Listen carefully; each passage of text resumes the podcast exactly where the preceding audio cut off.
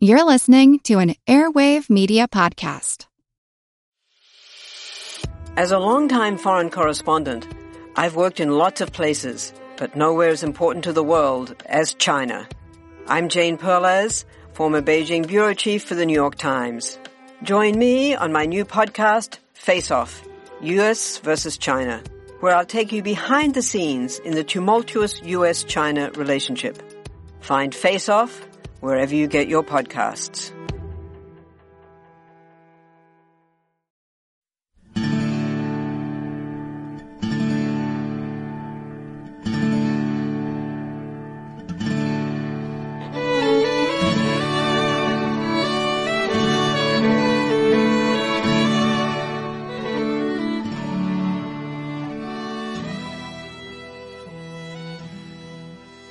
Hey everyone, welcome to episode 110 of our Civil War podcast. My name is Rich. And I'm Tracy. Hello, y'all. Thanks for tuning into the podcast. Last week, we looked at the successful Union attack on Roanoke Island, North Carolina in early February 1862. The Battle of Roanoke Island was a major federal victory won at surprisingly little cost. The Union force sustained little more than 250 casualties, while over 2,000 Confederates were taken prisoner. But the real significance of the victory was that with Roanoke Island securely in their hands, the Federals had the opportunity to greatly expand their foothold in coastal Carolina. By moving up the Neuse River from Pamlico Sound, the Burnside expedition could now seize New Bern. New Bern was important not only because it was North Carolina's second largest city, but also because from New Bern, the Atlantic and North Carolina Railroad ran west for about 60 miles to a vital junction at Goldsboro. At Goldsboro, the line intersected the strategic Wilmington and Weldon Railroad, which carried supplies north to the main Confederate Army in Virginia. If the Federals could capture New Bern and then move west and cut the Wilmington and Weldon Railroad, it would not only throw the entire defenses of North Carolina into confusion, but it would also have a significant impact on the supply situation of the rebel army up in Virginia. So now that Roanoke Island was securely in federal possession, Burnside could move against the North Carolina mainland. But first, it would probably be best if the Confederates' ragtag mosquito fleet of gunboats were destroyed. This small fleet had expended all of its ammunition during the naval battles, such as it was, off Roanoke Island on February 8th, and then the rebel gunboats had withdrawn to Elizabeth City, which lay 12 miles up the Pasquotank River from Albemarle Sound. Elizabeth City was connected with Norfolk to the north by the Dismal Swamp Canal. The Confederate naval commander, Commodore William F. Lynch, found that Elizabeth City was defended by only a handful of militia and a battery of guns at Cobb's Point. Lynch considered the little fort at Cobb's Point a, quote, wretchedly constructed affair, and his opinion of the place wasn't enhanced when he was told there were only enough trained men to operate two of the fort's four cannon. Finding little ammunition for his gunboats at Elizabeth City, Lynch decided he would head back out and assist the defenders of Roanoke Island in whatever way he could. But as he steamed back down the river, he learned that the island had fallen, and so Lynch reversed course and made preparations to defend Elizabeth City. Shortly after daylight on February 10th, Confederate lookouts reported enemy ships coming up the river. Lynch expected the Yankee gunboats would stand off and bombard the rebels' little fort, but instead the Federal ships charged straight up the river and engaged the fort and the Confederate vessels from close range. At that, the local militia fled. The fort was overwhelmed in about an hour's time, and Lynch's mosquito fleet was destroyed. To cap off the debacle, one of the rebel gunboats tried to escape up Dismal Swamp Canal, but the crew discovered that their ship was about two inches too wide to pass through the waterway, so they scuttled and burned it. Most of the residents of Elizabeth City evacuated the place, taking the time before they left to burn the county courthouse and about two blocks worth of houses and businesses, apparently to spite the Yankees. But they needn't have bothered. On February 12th, the Federals landed, but stayed only a few hours before departing. About a week and a half later, several of the Federal gunboats steamed up the Chowan River toward the village of Winton. Word had reached the Federals that the place was home to several hundred Unionists, but in actuality, several hundred Confederate soldiers had hidden themselves and two cannon ashore and laid an ambush for the gunboats at Winton.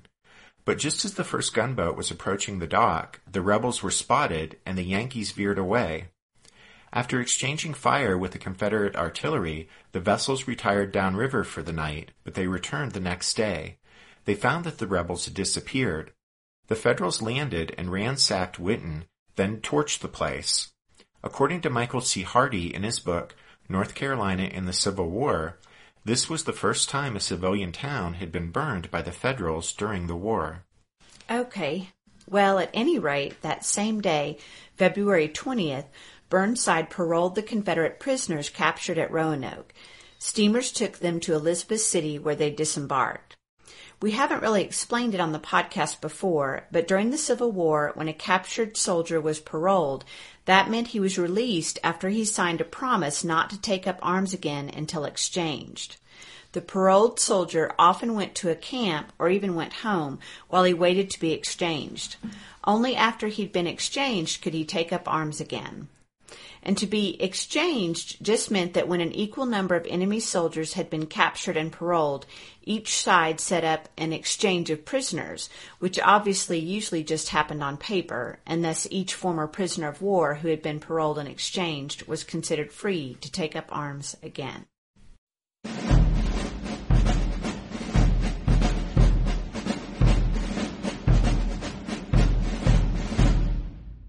Meanwhile, after the fall of Roanoke and the other subsequent Federal incursions, the Confederates at New Bern prepared for the inevitable attack on the city. The rebels situated a line of defensive works about six miles below New Bern on a narrow stretch of ground between the Neuse River and a swamp. The line was manned by a force of 4,500 green North Carolinians under the command of Brigadier General Lawrence O'Brien Branch. Branch's command consisted of seven infantry regiments, two dismounted cavalry companies, and about a dozen or so guns. The Confederate left was anchored on the Neuse, where an earthen fort, Fort Thompson, had been constructed. The fort boasted 13 guns, 10 of which were in place to cover the river, leaving only three to cover the land approaches. The installation was apparently nothing to boast about, since a Confederate officer complained about, quote, the miserable manner in which our works were constructed, Major Thompson, who has failed in every work he has ever undertaken, made the greatest failure of all in the construction of those works. They are a disgrace to any engineer. From Fort Thompson, the rebel line stretched westwards for about a mile to the Atlantic and North Carolina Railroad. The defensive works were originally supposed to continue across the tracks to a dense swamp near Brice's Creek, but because his force wasn't adequate to cover that entire distance, Branch found it necessary to shorten his lines. Even after readjusting his lines, though, there was still a gap of about 150 yards in the defenses, near a brickyard along the railroad. From left to right, the Confederate line was held by the 37th North Carolina, then the 7th North Carolina, the 35th North Carolina, and past the railroad was the 24th North Carolina, supported by the two dismounted cavalry companies. For some reason, at the most vulnerable point in his line, at the brickyard beside the rail line, Branch had posted a battalion of poorly armed militia who had only been in service for two weeks. And then besides those units manning the front line, Branch held the 33rd North Carolina in reserve. As early as February 26th, Burnside had ordered most of the federal force on Roanoke Island to prepare for the assault on New Bern, but it wasn't until March 11th that the expedition set sail. Burnside set sail with 11,000 men, and there were also 13 warships, led by Commander Stephen Rowan, who was the ranking naval officer after Goldsborough was recalled to Hampton Roads to help deal with the crisis caused by the appearance of the CSS Virginia.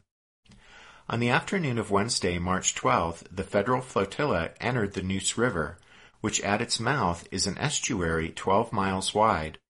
The river was so broad and calm that one Rhode Island soldier said he was reminded, quote, of our summer steamers with excursionists, And indeed, with the rebels' mosquito fleet already destroyed, the Union ships had nothing to worry about, and by nine o'clock that night they had anchored off the mouth of Slocum Creek, about fourteen miles below New Bern.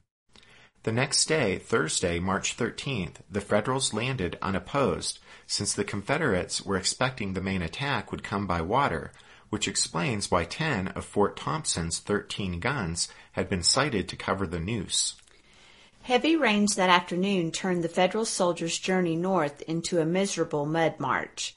Burnside's men continued their slow advance until they were within two miles of the Confederate defensive line, and there they bivouacked for the night.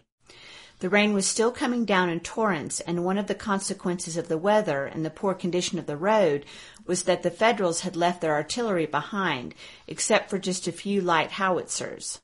All of the infantry's reserve ammunition had also been left behind, so on Friday morning the Yankee soldiers would go into battle with just the 40 rounds they carried in their cartridge boxes. Despite the difficulties of the march on the previous day, on Friday morning the 13th, Burnside was ready to assault the rebel line that stood between his force and New Bern. By 7 a.m., the Yankees were advancing. Burnside had divided his force into three columns under his three brigadiers from the Roanoke Island fight Foster, Reno, and Parke. Foster commanded the column on the right, between the river and the railroad, while Reno was on the left of the railroad, over toward the creek and swamp and then Parke was in reserve, ready to assist either assault column.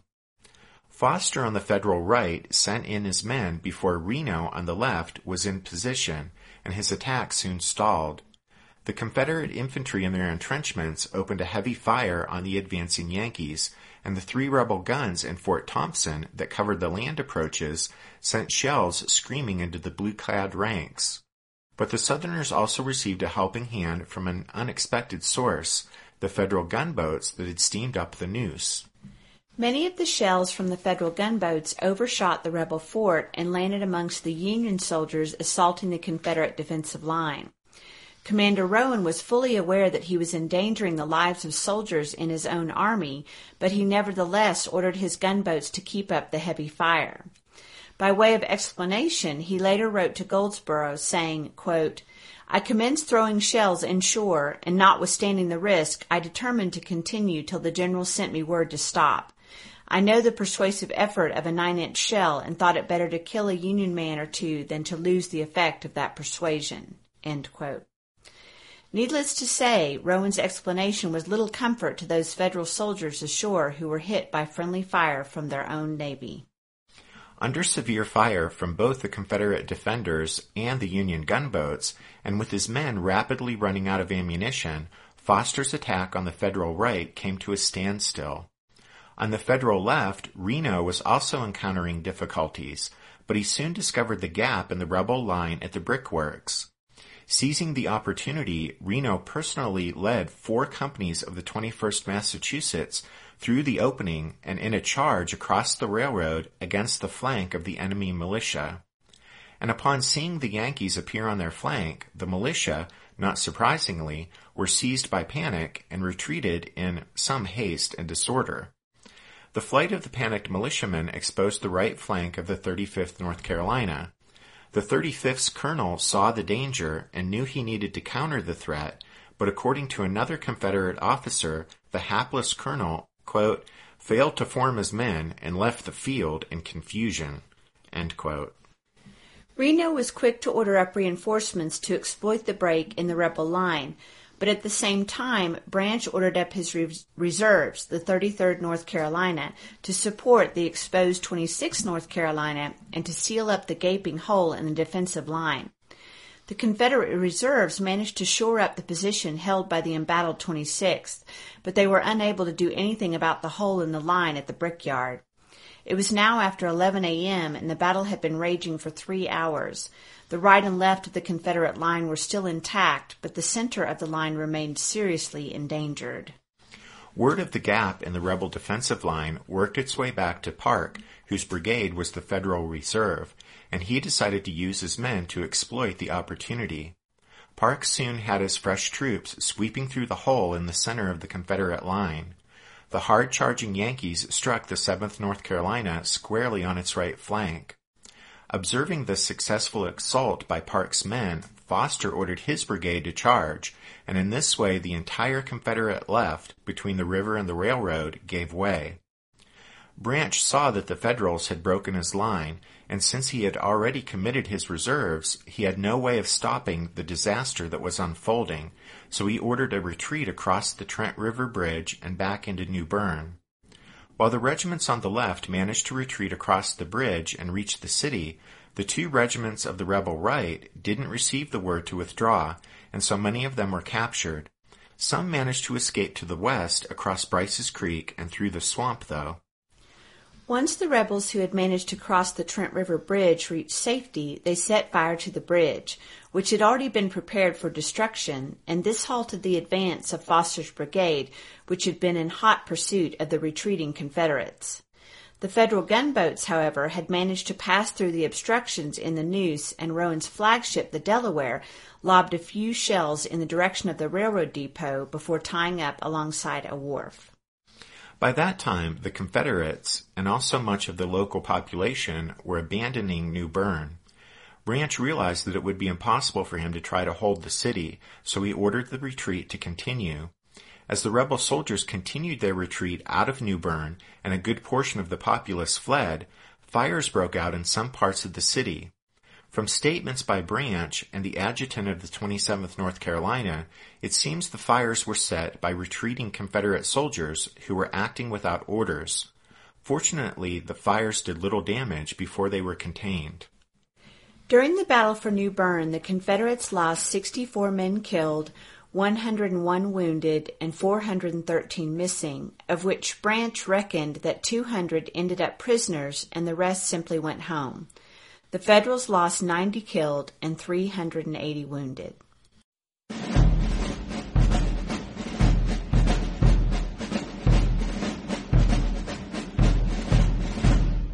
Want to learn how you can make smarter decisions with your money? Well, I've got the podcast for you. I'm Sean Pyles and I host NerdWallet's Smart Money Podcast.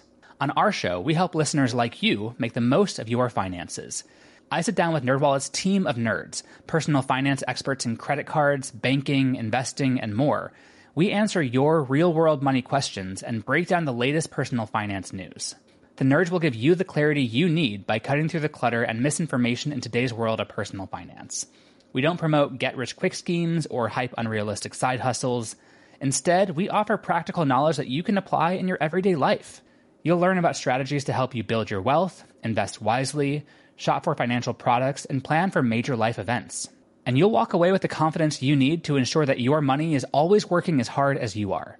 So turn to the nerds to answer your real world money questions and get insights that can help you make the smartest financial decisions for your life. Listen to NerdWallet's Smart Money Podcast wherever you get your podcasts. Hey there, I'm Dylan Lewis, one of the hosts of Motley Fool Money. Each weekday on Motley Fool Money, we talk through the business news you need to know and the stories moving stocks on Wall Street. On weekends, we dive into the industries shaping tomorrow and host the experts, authors, and executives that understand them. Tune in for insights, a long-term perspective on investing, and of course, stock ideas. Plenty of them. To quote a listener, it pays to listen. Check us out and subscribe wherever you listen to podcasts. The loss of New Bern was a severe blow to North Carolina and a shock to the Confederacy the people of eastern North Carolina were angry and alarmed by the relatively easy federal conquest of the second largest city in the Tar Heel state. Other settlements along the coast and up the coastal rivers clamored for protection from further Yankee incursions. And then the Union victory also led officials in Richmond to reevaluate their previous negligence with regard to North Carolina's defenses. A week after New Bern's fall, Robert E. Lee warned Jefferson Davis that another such disaster in North Carolina would be ruinous to the Southern cause. And so, to prevent a federal push into the interior of the state, Confederate troops were rushed from Virginia to North Carolina. There was also a wholesale change in officers holding vital commands in the state. The Confederates feared that, with New Bern in their possession, the Yankees would move inland to threaten the vital rail junction at Goldsboro, or even launch an even bolder thrust to push west across the state, link up with the Union force advancing east from Tennessee, and in that way divide the Upper Confederacy. But rather than Goldsboro, Burnside had fixed Fort Macon as his next target. Fort Macon, located on Bogue Banks, guarded Beaufort Inlet the only entrance through the Outer Banks still not in federal hands. And then, not only did the fort guard the water approach to the port of Beaufort, but it also protected Morehead City, the terminus of the Atlantic and North Carolina Railroad. For all those reasons, Fort Macon was an attractive target for Burnside. If he could neutralize the fort, he could free himself from reliance on storm-battered Hatteras Island as a base, and the Navy would also benefit because the North Atlantic Blockading Squadron could use the harbor as a secure coaling station, thus allowing for a more effective blockade of Wilmington. Plus, Burnside felt that this threat to his rear had to be taken care of before he could contemplate any move on Goldsboro. Burnside selected Parke and his brigade for the job of taking Fort Macon, and on March 19th, the 4th Rhode Island and 8th Connecticut began embarking on steamers while the 5th Rhode Island took a more arduous route marching up the rail line. The two forces linked up at Havelock where Parke rebuilt the railroad bridge, which had been destroyed by the Confederates, and then he continued his march and reached Carolina City on March 22nd. From there he sent a surrender demand to the officer in command of Fort Macon, Colonel Moses White. White declined, and so Parke began to prepare for siege operations. Parke steadily ferried men out to Bogue Banks and set up positions to besiege the fort, and Confederate efforts to dislodge the Federals were unsuccessful. It took Parke a month to get everything ready, but then on April 25th, the big Union siege guns, as well as gunboats just offshore, all opened fire. At first, the defenders made a good showing of themselves, forcing the Federal gunboats to leave the fight and pounding the land batteries but accurate fire from those federal land batteries kept pounding the fort, and gradually the defenders' fire slackened as they were forced to abandon their guns and seek cover. By four o'clock that afternoon, most of the rebel guns had fallen silent. The decision was made to surrender, and at half past four the garrison raised a white flag. With the capture of Fort Macon, Burnside felt free to push on into the interior of North Carolina, to Goldsboro, and perhaps even to Raleigh. But first, he needed more men and supplies. Specifically, he needed more cavalry, which the expedition had been in chronically short supply of, and he also needed wagons, and plenty of them, to keep his army supplied as it advanced inland. But events up in Virginia would soon throw a wrench into Burnside's plans. In late June, just as he was preparing to start his move on Goldsboro, Burnside was startled to receive an order from Washington, from the President, in fact, telling him, quote, I think you had better go, with any reinforcements you can spare, to General McClellan. That summer, McClellan had finally launched his Peninsula campaign, and after reaching the very gates of Richmond, he had managed to snatch defeat from the jaws of victory as he was hammered back by Robert E. Lee during the Seven Days battles. And so Lincoln's message was telling Burnside to go to McClellan's aid. And so on July 6th, Burnside and 7,000 of his men sailed from North Carolina for Virginia. A force of about 8,000 Federals remained in eastern North Carolina, but with Burnside's departure, the air had gone out of the Union offensive there.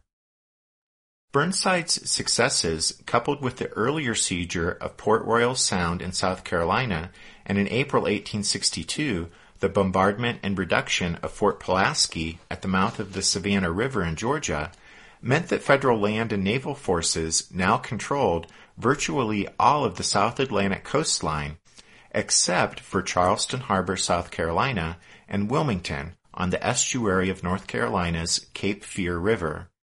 With those two places being the only major Atlantic ports that remained open to blockade runners, the Union naval squadrons could now focus on intercepting shipping to and from just those ports. But because Abraham Lincoln ordered Burnside and 7,000 men to go to McClellan's aid in Virginia, where they accomplished little, by the way, but because of Burnside's departure from North Carolina, the strategic consequences of his expedition were actually quite limited. There were barely enough federal soldiers left in eastern North Carolina to garrison the coastal enclaves that had been seized. And so obviously the original plan to drive the 60 miles inland from New Bern to cut the vital Confederate rail junction at Goldsboro was abandoned.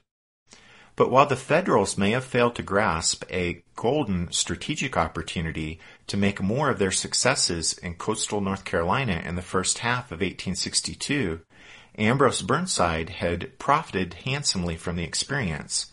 In recognition of his victories, he was promoted to Major General, and if you've read ahead in the story, you know he eventually rises to command of the Army of the Potomac in November of 1862.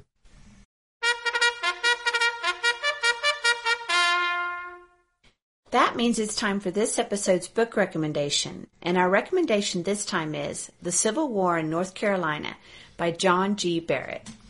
Barrett's book, from the University of North Carolina Press, does a really excellent job of surveying the entire war in North Carolina and also the secession crisis as it played out in the Tar Heel state. So, if you're interested in learning a bit more about the scope of the Civil War as it played out in North Carolina, then we can recommend you pick up this book, which you can find with all of our other book recommendations if you head over to the podcast website at www.civilwarpodcast.org. And then just a reminder that there won't be a new episode next week, but when we return, we'll be starting on the Battle of Shiloh. And, as we said last week, at that time, we'll not only be starting a new topic, but we'll also be starting a new schedule of when we release shows, since we'll be switching things up and releasing a new episode every other week. We're still planning on releasing members episodes around the 10th and 20th of every month, however, so that won't change. In fact, we'll be releasing the 7th members episode this Tuesday. And with regard to that, we have several new members of the Strawfoot Brigade to thank this week. Simon, Rodney, and John. So thanks guys. If you listen to the podcast on iTunes, please consider leaving us a review, since that helps other people find the show on iTunes. And then if you'd like to follow us on social media, don't forget you can find us on Facebook and also on Twitter. There are handy links to both on the podcast website.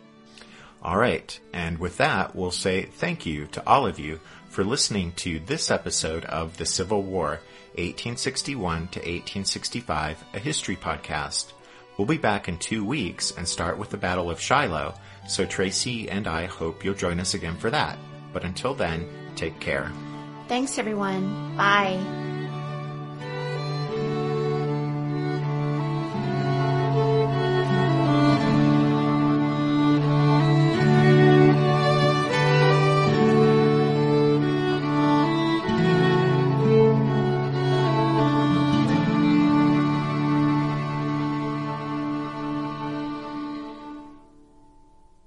Which you can find with all of our other book recommendations if you head over to the podcast website at www.civilwarpodcast.org. And then just a reminder that there won't be a new episode next week, but when we re- but but the Take seven. dun, dun. that means it's time for this episode's book recommendation. Dun dun dun. Let's try again.